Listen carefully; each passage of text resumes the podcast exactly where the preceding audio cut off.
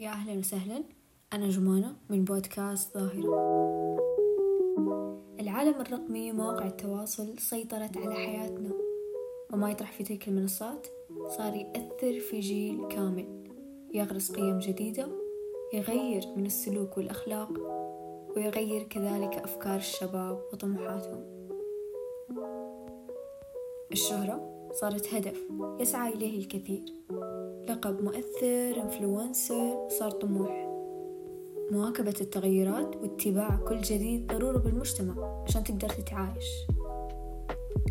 الآن صار هدف أغلب الشباب إيش؟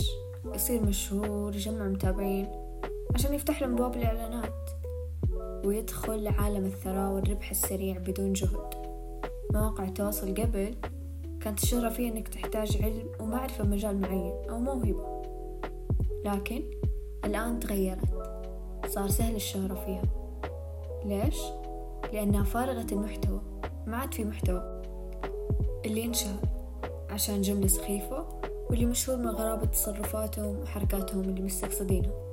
أو الانحلال الأخلاقي. كل هذا بس عشان يجذبوا متابعين. صار في تنافس بعدد المشاهدين. ومين يوصل ترند وتحول الموضوع إلى هوس مرضي. الموضوع صار يسبب خلل في المجتمع. حب المظاهر السطحية مقارنة الحياة والمستوى المادي والمعيشي مع المشاهير. الناس صارت مو مستوعبة أن حياة المشاهير مو بالمثالية اللي يظهرها البعض. الإعلام فقد مصداقيته.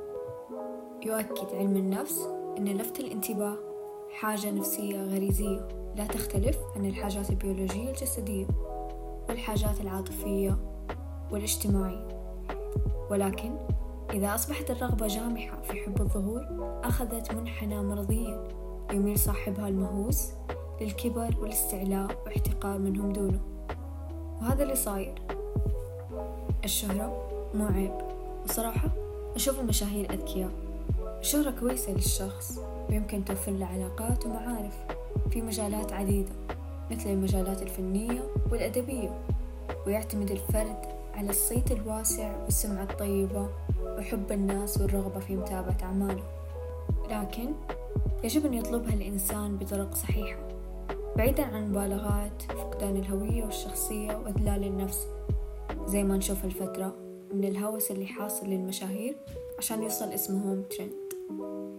طور من نفسك واظهر علمك وموهبك للناس من خلال محتوى نافع وهادف وراح توصل للشهرة. ولكن لا تكن الشهرة هدفك ورسالتك الوحيدة في الحياة. لا تشتري الهدية وليس لديك حبيب تهديه ولا تشتري السلاح وليس لديك عدو تردعه ولا تعمل في الإعلام وليس لديك قيمة تنشرها. الأستاذ ماجد جعفر.